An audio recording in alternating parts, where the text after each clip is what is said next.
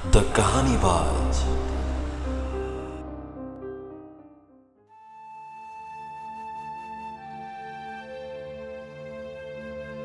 Hello दोस्तों, स्वागत है आपका एक बार फिर से द कहानी बाज के कहानियों में। हमारी आज की कहानी का नाम है वैरागी, जिसको शरद चंद्र चट्टोपाध्याय जी ने लिखा है।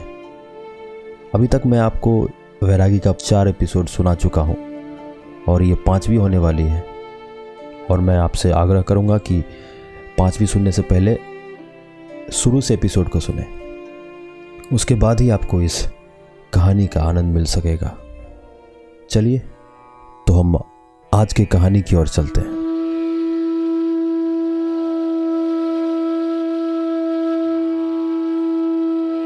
ठाकुर झूला का जलसा वृंदावन की माँ बहुत धूमधाम से मनाती है। कल ही खत्म हुआ। काफ़ी थक जाने के कारण वृंदावन बहुत देर तक सोते रहे। कमरे के बाहर से ही माँ ने आवाज़ दी, वृंदावन, जरा जल्दी उठकर बाहर तो आ बेटा। माँ की घबराई आवाज़ सुनकर वृंदावन झटपट उठ बैठे और पूछा, क्या हुआ माँ? दरवाज़ा खोलकर माँ अंदर आई और बोली, मैं पहचानती नहीं बेटा तुम्हारी पाठशाला का कोई छात्र बाहर बैठा हुआ बहुत रो रहा है। उसके बाप के कई दस्त हो रहे हैं, उठ बैठ नहीं सकता। वृंदावन तुरंत बाहर आए। उन्हें देखते ही तो शिब्बू ग्वाले के लड़के ने रोते रोते कहा, पंडित जी, बाबा ना तो आँख ही खोल रहे हैं और ना ही बोल ही पा रहे हैं। वृंदावन ने ससने आँसू पोछे और उसका हाथ पकड़कर चल पड़े। शिबू का आखिरी समय आ गया था। इन्हीं दिनों हर साल हैजा फैला करता है। अब की साल पहले शिब्बू को ही हुआ। कल रात को शिबू को हैजा हुआ और बिना किसी दवा दारू के वह अब तक बचा रहा। वृंदावन के आने के घंटे भर बाद ही उसके प्राण पखेरु उड़ गए। बंगाल के गाँव में एकाध ऐसे डॉक्टर हैं जो खुद ही पढ़कर डॉक्टर बन जाते हैं। इस गाँव में भी गोपाल नाम का एक डॉक्टर है। कल रात को उन्हें बुलाया गया तो हेजे का नाम सुनते ही उन्होंने दो रुपये फ़ीस मांगी। अपने अनुभवों से यह बात वे अच्छी तरह समझ गए हैं कि ऐसे मामलों में उधार रखने का नतीजा यही होता है कि छोटे आदमी उनकी फ़ीस चुकाने के लिए उनकी दवा खाकर बचे नहीं रहते। नकद रुपये ना जुटा सकने के कारण शिबू की पत्नी ने नमक डाला हुआ पानी पिलाकर अपने पति की आखिरी चिकित्सा खत्म की और उसके सिरहाने बैठकर रात भर शीतला माई की दया के लिए प्रार्थना करती रही। तथा सवेरे ही वह सब हुआ। वृंदावन बड़े आदमी है, गाँव भर के लोग उन्हें मानते हैं। अपने मृत पति का दाह संस्कार करा देने के लिए शिबू की विधवा पत्नी तुरंत उसके पाँव पकड़कर रोने लगी। भूख के कारण सूखे हुए दो हाथ और आधा पेट खाकर ज़िंदा दो गाय ही शिब्बू की संपत्ति के नाम पर थी। इन्हीं गायों में से एक को बंधक रखकर उसे इस विपत्ति से छुड़ाने का उपाय करना होगा। बिना किसी की कोई चीज़ बंधक रखे, वृंदावन ने अपनी ज़िंदगी में इस तरह के कई दाह संस्कार करवाए हैं। शिबू का दाह संस्कार कराकर दोपहर को वह घर वापस आए। शाम हो गई है।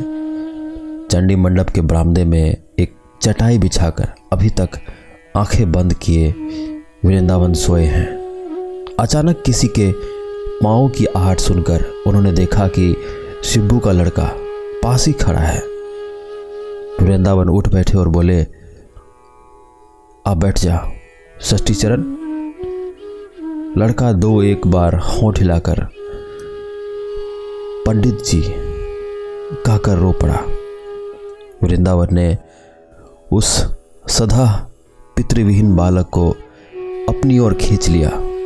उसने रोते हुए कहा, किशन को भी कह हो रही है? किशन उसका छोटा भाई है और कभी कभी वे उसके साथ पढ़ने आते हैं। बिना पेशगी लिए ही गोपाल डॉक्टर आज वृंदावन के साथ किशन को देखने गए। उन्होंने जीव और नाड़ी देखकर दवा की, परंतु किशन ने ना तो अपनी माँ की छाती फाड़ देने वाली रोलाहट पर ही ध्यान दिया और ना गोपाल डॉक्टर की इज़्ज़त पर ही। सुबह होने के पहले ही डॉक्टर के उन प्रसिद्ध यशस्वी हाथों को बदनाम कर वह अपने पिता के पास चला गया। बेटे की लाश को गोद में लिए हुए सदा विधवा माँ का मस्तिष्क विलाप सुनकर वृंदावन की छाती फटने लगी। खुद इनको भी एक बच्चा है। उनसे बर्दाश्त नहीं हो सका। दौड़े हुए वे घर आए और चरण को छाती से लगाकर रोने लगे। अपने अवस्था महसूस कर बार बार वे मन ही मन प्रार्थना करने लगे, हे ईश्वर मनुष्य के अपराधों के लिए उसे चाहे जो भी सजा देना, किंतु ऐसी सजा मत देना। पता नहीं भगवान ने यह प्रार्थना सुनी या नहीं, किंतु स्वयं उन्होंने यह बात महसूस की कि आघात सहने की शक्ति चाहे और किसी में हो, ना हो, किंतु स्वयं उनमें तो नहीं ही है। दो दिन बीत गए, तीसरे दिन सुना कि हैजे के कारण उनके पड़ोसी रसिक हलवाई की पत्नी की बुरी हालत है। वृंदावन की माँ देखने गई थी। कोई दस बजे आँसू पोछती हुई लौट आई। घंटे भर बाद रोने पीटने की आवाज़ से मालूम हो गया कि रसिक की बीवी अपने चार पाँच छोटे छोटे बच्चों को छोड़कर चल बसी। गाँव में बड़े जोरों से हैजा फैल गया। जिन्हें भागने के लिए जगह थी, वे भाग गए, किंतु बहुतों को जगह नहीं थी। इसलिए डरते डरते उन लोगों ने साहस करके सूखे मुँह से कहा, भागकर क्या करेंगे? जब अन्न जल खत्म हो जाएगा तो एक दिन चल ही देना पड़ेगा। वृंदावन के घर के सामने ही गाँव का प्रधान रास्ता है। जब तक वहाँ से राम नाम सत्य है की आवाज़ आने से बराबर यह पता चलने लगा कि उनमें से बहुतों का अंजल, निरंतर खत्म होने लगा है। आसपास के गाँव से भी दो चार आदमियों के मरने की खबर आने लगी। किंतु बाडल की हालत तो दिनों दिन भयानक होने लगी। इसकी खास वजह यह थी कि और बातों में इस गाँव की हालत अच्छी होने पर भी वहाँ पीने के पानी का कुछ इंतज़ाम नहीं था। वहाँ कोई नदी नहीं है। पहले जो दो चार पोखरी थी, वे भी लापरवाही के कारण एकदम खराब हो गई थी और उनका पानी व्यवहार के लायक नहीं रह गया था। उनकी इस बुरी हालत की ओर कोई ध्यान नहीं देता। गाँव में रहने वालों में से बहुतों का यह ख्याल है कि पानी में जब तक प्यास बुझाने और रसोई आदि बनाने की शक्ति मौजूद है, तब तक अच्छे बुरे होने की ओर ध्यान देने की कोई ज़रूरत नहीं है। यहाँ गोपाल के अलावा और कोई डॉक्टर नहीं था। गरीबों के यहाँ जाने का उन्हें वक्त नहीं मिलता था और दिनों दिन हैजा बढ़ता जा रहा था। धीरे धीरे ऐसी नौबत आ गई कि दवा और पथ्य की बात तो अलग रहे। लाशों को फेंकने का एक समस्या बन गई। किंतु वृंदावन का मोहल्ला अभी तक बचा था। रसिक की पत्नी के अतिरिक्त इन पाँच सात घरों में अभी तक मौत का प्रवेश नहीं हुआ था। वृंदावन के पिता अपने लिए जो तालाब खुदवा गए थे, उसका पानी अभी तक खराब नहीं हुआ था। उसी पानी का व्यवहार करके शायद उनके पड़ोसी अभी तक बच गए थे। किंतु चिंता के मारे वृंदावन दिनों दिन सूखने लगे। लड़के की ओर देखते ही उनकी छाती का खून सूखने लगता। उनके मन में रह रह कर यही बात आती, कोई गुप्त और अवैध अंतराल के क्षण प्रतिशन बाप बेटे के बीच बढ़ता जा रहा है। उनमें अब वह हिम्मत नहीं रह गई थी। बीमारी या मौत का नाम सुनते ही काँप उठते थे। जब कोई बुलाने आता तो वे तो जाते, किंतु उनका एक एक कदम ठीक वैसे ही पड़ता, जैसे न्यायालय की ओर जाने वाले अपराधी का पड़ता है। बहुत दिनों के अभ्यास के कारण ही मानो वे ज़बरदस्ती बाँध कर खींचे जाते थे। किसी का दाह संस्कार करके जब वे लौटते और चरण को पास बुलाकर उसका स्पर्श करते तो उनका सारा शरीर काँप जाता। उन्हें लगता जैसे अनजान में कोई संक्रामक कीड़ा अपनी एकमात्र संतान के शरीर में पर्याप्त कर रहे हैं। उन्हें बस यही चिंता रहती कि कैसे उसे बाहर के सब संसर्गों से मौत से बचाकर आड़ में रखूँ। पाठशाला बंद हो गई। चरण की ओर देखने पर उन्हें इस बात का भी दुख नहीं होता। इधर कुछ दिनों से चरण के खिलाने पिलाने, कपड़ा पहनाने और सुलाने आदि का सारा कार्य वे खुद ही करने लगे हैं। जैसे इस मामले में उन्हें अपनी माँ पर पूरा विश्वास नहीं होता। तभी एक दिन उन्होंने अपनी माँ से सुना कि उनके पड़ोसी तारणी मुखर्जी के छोटे लड़के को हैजा हो गया है। बात सुनते ही उनका चेहरा काला पड़ गया। यह देखते ही माँ ने कहा, बस बेटा, अब नहीं। चरण को लेकर तुम कहीं बाहर चले जाओ। वृंदावन की आँखें छल छला गई। उन्होंने कहा, तुम भी चलो माँ। माँ ने विस्मित होकर कहा, अपने ठाकुर जी को छोड़कर। वृंदावन ने कहा ठाकुर जी की सेवा पूजा पुरोहित जी कर देंगे। माँ ने और विस्मित होकर कहा, अपने ठाकुर जी की सेवा पूजा का काम दूसरे पर छोड़ दूँ और भाग जाऊँ? वृंदावन कुछ लज्जित हो गए। बोले, नहीं माँ, अपना भार तुम अपने ही ऊपर रहने दो। बस दो दिनों बाद आकर फिर संभाल लेना। माँ ने सिर हिलाते हुए दृढ़ता से कहा, ना बेटा, यह नहीं होगा। यह भार तुम्हारी दादी मुझे दे गई है। उसी तरह अगर मैं भी किसी को दे सकी तो दे दूँगी। नहीं तो यह मेरे ही सिर पर होगा। किंतु तुम जाओ। वृंदावन ने घबरा कर कहा, ऐसी हालत में तुम्हें अकेली छोड़कर मैं कैसे जाऊँ? मान लो कहीं, माँ ने हंसकर कहा, यह तो अच्छी बात है बेटा। तब तो मैं समझूँगी कि मेरा काम खत्म हो गया और ठाकुर जी अपना भार किसी दूसरे को देना चाहते हैं। भगवान करे, ऐसा ही हो। मेरा आशीर्वाद लेकर तुम निडर चले जाओ बेटा। अपने ठाकुर जी के साथ मैं मैज में रह सकूँगी। माँ की दृढ़ कंठ स्वर से वृंदावन की कहीं भाग जाने की प्रवृत्ति जाती रही। थोड़ी देर तक सोचकर उन्होंने भी दृढ़तापूर्वक कहा, अगर तुम्हारे ठाकुर जी हैं तो मेरी भी माँ हैं। अपने लिए मुझे जरा भी डर नहीं है। केवल चरण के मुँह की ओर देखता हूँ तो यहाँ रहने को जी नहीं चाहता। परंतु जब किसी तरह यहाँ से जाना नहीं हो सकता तो चरण को ठाकुर जी के चरणों में सौंपकर मैं भी निश्चिंत और निर्भय हो जाता हूँ। आज से फिर कभी तुम मेरा मुँह सूखा हुआ नहीं देखोगी। ताड़नी का लड़का मर गया। कहीं बाहर जाते हुए वृंदावन ने दूसरे दिन देखा कि उनके तालाब में कोई औरत कपड़े धो रही है। कुछ कपड़े धुल चुके हैं और कुछ बाकी है। कपड़ों को देखकर वृंदावन काँप गए। पास जाकर क्रुद्ध होकर कहा, मुर्दे के कपड़े आप यहाँ क्यों धो रही हैं? घूंघट के अंदर से उस औरत ने कुछ कहा, किंतु वृंदावन कुछ भी नहीं समझ सके। वृंदावन ने कहा, जो अनर्थ कर चुकी हो, उसका तो कोई उपाय नहीं है। किंतु अब और कपड़े यहाँ साफ़ मत करो। चली जाओ। वो औरत सब कपड़े उठाकर वहाँ से चली गई। वृंदावन स्तब्ध होकर थोड़ी देर तक पानी की ओर देखते रहे। चलने लगे तो तारणी को जल्दी जल्दी अपनी ओर आते हुए देखा। एक तो वह पुत्र शोक से दुखित था, दूसरे उसका यह अपमान हुआ।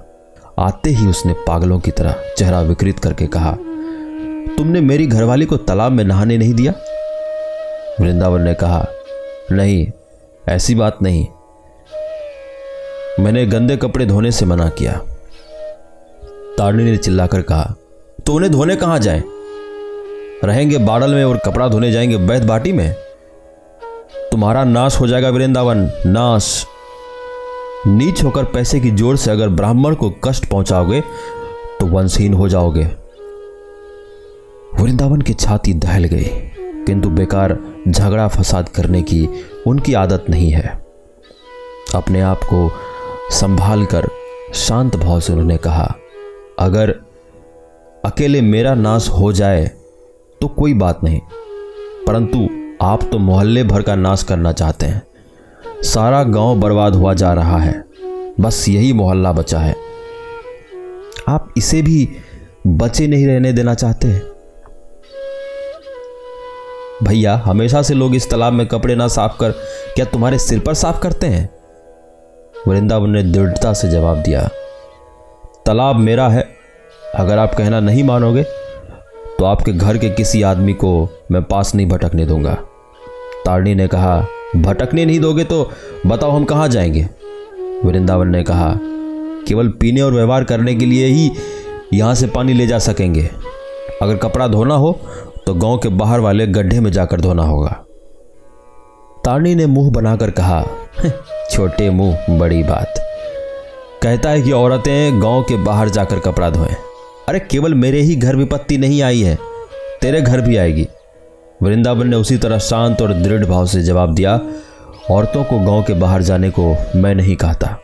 आपके घर में अगर कोई नौकर या दासी नहीं है तो आप तो मर्द हैं, आप ही जाकर धोलाएँ आप इस समय दुखित हैं, आपसे मैं कोई बड़ी बात कहना नहीं चाहता, परंतु आप चाहे लाखों शाप क्यों न दे डाले?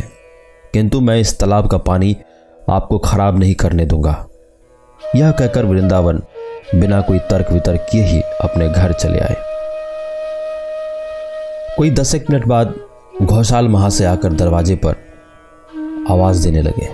वे ताड़नी के संबंधी थे। वृंदावन के बाहर आते ही कहा, भाई वृंदावन, सभी तो तुम्हें बहुत अच्छा समझते हैं। फिर तुम्हारा यह कैसा व्यवहार है? ब्राह्मण पुत्र शोक से मर रहा है और तुमने उसे तालाब पर जाने से मना कर दिया? वृंदावन ने कहा, पानी ले जाने के लिए मना नहीं किया है, केवल गंदे कपड़े धोने से रोका है।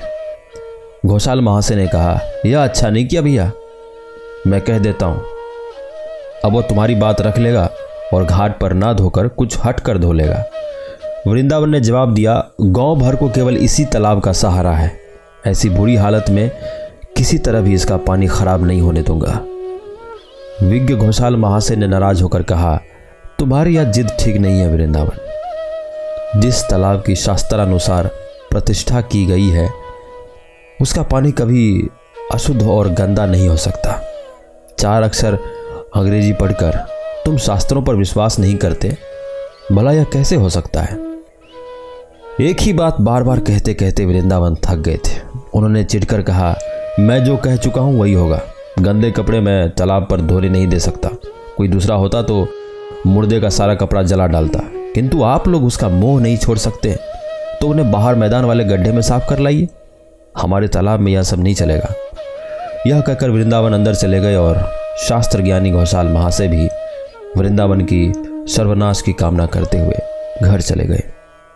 किंतु वृंदावन को यह अच्छी तरह मालूम था कि मामला यही खत्म नहीं होने का। इसीलिए तालाब पर उन्होंने एक पहरेदार नियुक्त कर दिया। दिन भर पहरा देने के बाद रात को नौ बजे आकर उसने बताया कि तालाब पर कपड़े धोए जा रहे हैं और ताड़नी किसी तरह मानता नहीं। वृंदावन ने तुरंत जाकर देखा कि ताड़ने की विधवा लड़की तकिए के खोल, बिस्तर की चादर और छोटे बड़े कई कपड़े तालाब पर धो रही है। और ताड़नी वहाँ खड़ा है। दूसरे दिन वृंदावन ने अपनी माँ के कहे अनुसार चरण को पास बुलाकर पूछा, क्यों बेटा, अपनी माँ के पास जाओगे? चरण मारे खुशी के नाचने लगा, कहा हाँ बाबूजी, जाऊँगा। वृंदावन ने मन ही मन एक ठेस महसूस की, बोले, मगर तुम्हें वहाँ बहुत दिन तक रहना पड़ेगा। हमें छोड़कर रह सकोगे? चरण ने तुरंत सिर हिलाकर जवाब दिया हाँ हाँ रह सकूँगा।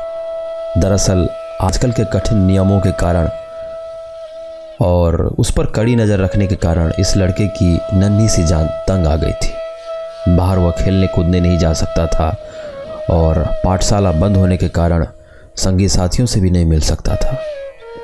करीब करीब दिन भर उसे घर में बंद रहना पड़ता था। चारों ओर एक तरह की आशंका छाई हुई थी। यद्यपि कोई बात वह ठीक ठीक नहीं समझता था। फिर भी मन ही मन बहुत घबरा रहा था। परंतु उधर माँ का आगाध स्नेह, स्वच्छदंता, नहाना, खाना और खेल कूद किसी तरह की भी मनाही नहीं है। हज़ार दोष हो जाने पर भी माँ स्नेह से केवल थोड़ा उलाहना दे देती है। कोई आँख नहीं दिखाता। तुरंत घर से बाहर निकलने के लिए वह छटपटाने लगा। वृंदावन ने कहा अच्छा जाओ। और खुद टीन के एक छोटे से बक्से में पहनने के कुछ कपड़े और रुपये रखकर गाड़ी में रख दिया। उनकी आँखें भर आई। लड़के का मुँह चूम कर उसे उसकी माँ के यहाँ भेजकर उस दुख के समय में उन्होंने अपने आप को काफ़ी निश्चिंत पाया। साथ जाने वाले नौकर से लड़के पर कड़ी नज़र रखने को कह दिया। और रोज नहीं तो कम से कम दूसरे दिन आकर समाचार दे जाने के लिए कह दिया। वृंदावन ने मन ही मन कहा, भले इस लड़के को फिर ना देख सकूँगा, किंतु साफत में तो उसे यहाँ रख नहीं सकता। जब तक गाड़ी दिखलाई देती रही, वृंदावन टकटकी बांधे देखते रहे। फिर आकर कुछ देर तक इधर उधर करने के बाद अचानक उन्हें उस दिन की बात याद आ गई। उन्हें डर हुआ कि कहीं कुसुम नाराज़ ना हो। फिर सोचने लगे, यह ठीक नहीं किया। उस हठी और क्रोधी का क्या ठिकाना? मेरे साथ न जाने से कुछ उल्टा सीधा समझकर कहीं वह चिढ़ जाए। कंधे पर झटपट एक चादर रखकर वे जल्दी जल्दी चलकर पास पहुंचकर गाड़ी पर अपने बेटे के साथ बैठ गए। बाहर से ही कुंजनाथ के घर की हालत देखकर वृंदावन को आश्चर्य हुआ। चारों ओर ढेर सारा कूड़ा करकट पड़ा था। जैसे बहुत दिनों से वहाँ कोई रहता ही ना हो। दरवाज़ा खुला था। लड़के के साथ अंदर जाकर भी वही हाल देखा। आहट पाकर कुसुम दादा कहती हुई बाहर निकल गई। किंतु इन लोगों को देखकर डाह और अभिमान से वह जल उठी और तुरंत ही अंदर चली गई। हमेशा की तरह चरण खुशी से दौड़ता हुआ गया और माँ से लिपट गया। कुसुम ने उसे गोद में ले लिया और पाँच एक मिनट बाद माथे का आंचल संभाल कर चौखट के पास आ खड़ी हुई। वृंदावन ने पूछा, कुंज दादा कहाँ है? पता नहीं, कहीं घूमने गए हैं। वृंदावन ने कहा, लगता है जैसे इस मकान में कोई रहता ही नहीं। तुम लोग यहाँ नहीं थे क्या? नहीं। कहाँ थे? लगभग महीने भर हुए कुसुम अपनी भाई की सास के साथ पश्चिम की ओर तीर्थ यात्रा करने गई थी। कल ही शाम को वह लौटी थी। किंतु यह सब ना कहकर उसने अवज्ञा से जवाब दिया, यहाँ वहाँ कई जगह थी। इसके पहले जब भी वृंदावन आते, कुसुम बैठने के लिए आसन बिछा देती। किंतु आज वह नहीं दिया। यह देखकर वृंदावन ने खुद ही कहा, मैं खड़ा हूँ, बैठने के लिए जगह दो। कुसुम ने उसी तरह अवज्ञापूर्वक कहा, पता नहीं आसन आदि कहाँ पड़ा है। और यह कहकर खड़ी की खड़ी ही रही।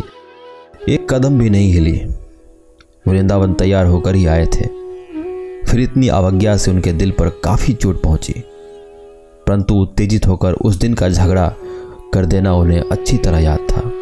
इसलिए थोड़ी देर तक चुप रहने के बाद उन्होंने अत्यंत नम्रता से कहा, मैं तुम्हें ज़्यादा तकलीफ़ नहीं दूँगा।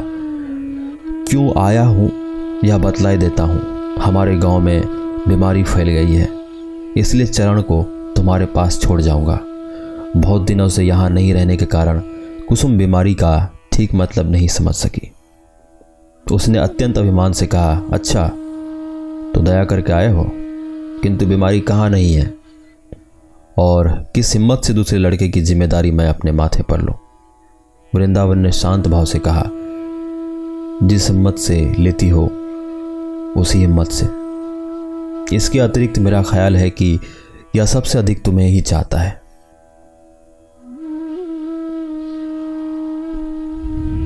कुसुम कुछ कहना ही चाहती थी कि चरण ने उसका हाथ अपनी ओर फेर कर कहा, माँ बाबूजी कहते हैं कि मैं तुम्हारे साथ रहूँगा। नहाने चलोगी ना? जवाब में कुसुम ने वृंदावन को ताना मारते हुए कहा, नहीं, मेरे साथ रहने की आवश्यकता नहीं है। तुम्हारी नई माँ आए तो उन्हीं के साथ रहना। वृंदावन ने अत्यंत उदास हँसी हंसकर कहा, यह खबर भी सुन चुकी हो। अच्छा है, मैं बतलाई देता हूँ। मैं अकेले गृहस्थी नहीं संभाल पाता। इसी से यह बात एक बार उठी थी, किंतु उसी वक्त रुक भी गई। क्यों? रुक क्यों गई? उसकी एक खास वजह है, किंतु मतलब ही क्या है उन बातों से? चलो बेटा चरण, हम चलें, देर हो रही है। चरण ने सिफारिश करते हुए कहा, बाबूजी, कल जाऊँगा। वृंदावन चुप रहे। बिना कुछ कहे कुसुम ने चुपचाप चरण को गोद से उतार दिया। दो मिनट बाद अत्यंत गंभीर स्वर से पुकार कर वृंदावन ने कहा, अधिक देर मत करो बेटा, चलो। यह कहकर वे धीरे से चल पड़े। चरण बहुत लाडला था। फिर भी आज्ञा पालन करना उसने सीखा था। पहले चाह भरी आँखों से उसने अपनी माँ की ओर देखा। फिर शुभ होकर चुपचाप पिता के पीछे पीछे चलकर बाहर निकल आया। गाड़ीवान बैलों को पानी पिलाने चला गया था। बाप बेटे उसका इंतज़ार करते हुए बाहर खड़े रहे। कुसुम सदर दरवाजे की ओट में जाकर खड़ी हो गई और अपने स्वामी का चेहरा देखकर चौंक गई। आँखें धस गई थी। चेहरा पीला पड़ गया था। वो अपने आप को संभाल नहीं सकी और आड़ में से चिल्लाकर बोली, जरा सुनते तो जाओ। वृंदावन ने पास आकर कहा, क्या है? इधर क्या तुम बीमार थे? नहीं? तो रोगी जैसे क्यों हो गए हो? कुछ कह नहीं सकता, शायद बहुत सोच फ़िक्र के कारण दुर्बल हो गया हूँ। सोच फ़िक्र? पति का पीला चेहरा देखकर उसका क्रोध कम हो गया था, परंतु आखिरी बात सुनकर वह फिर जल उठी।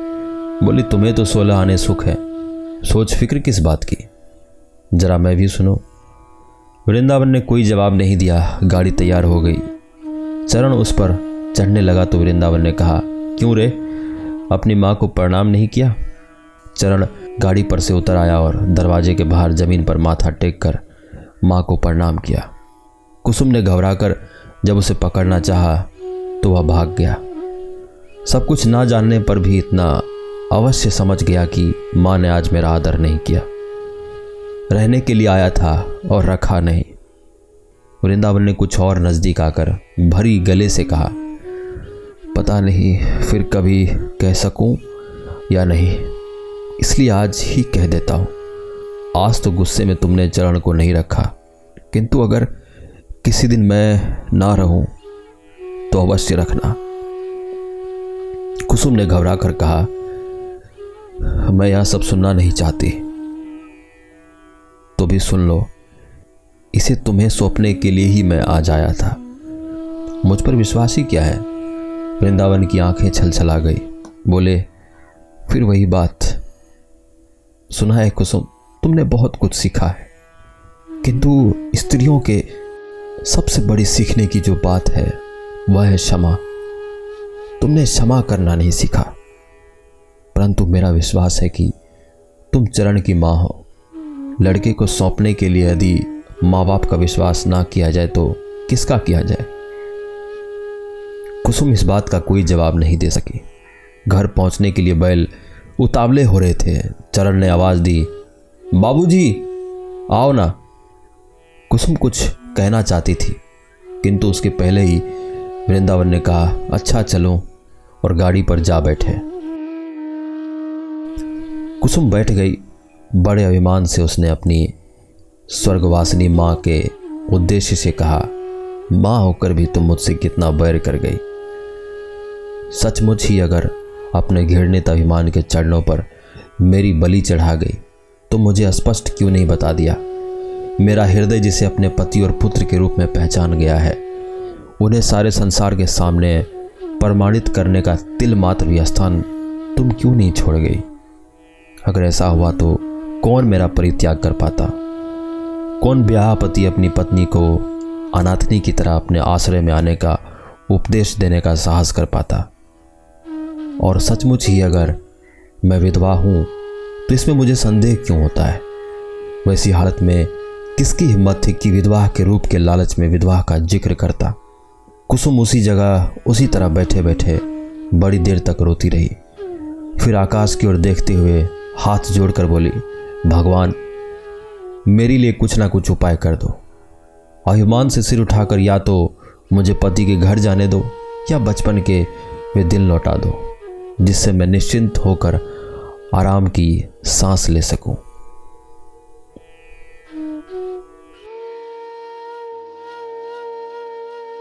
मैं आशा करता हूँ कि आपको ये कहानी पसंद आ रही होगी। अभी इस कहानी के और भी एपिसोड्स बाकी हैं। अगर ये कहानी आपको अच्छी लग रही है तो हमें अवश्य बताएँ। और हमारी अगली कहानियों के साथ बने रहने के लिए हमारे साथ जुड़े रहें। धन्यवाद।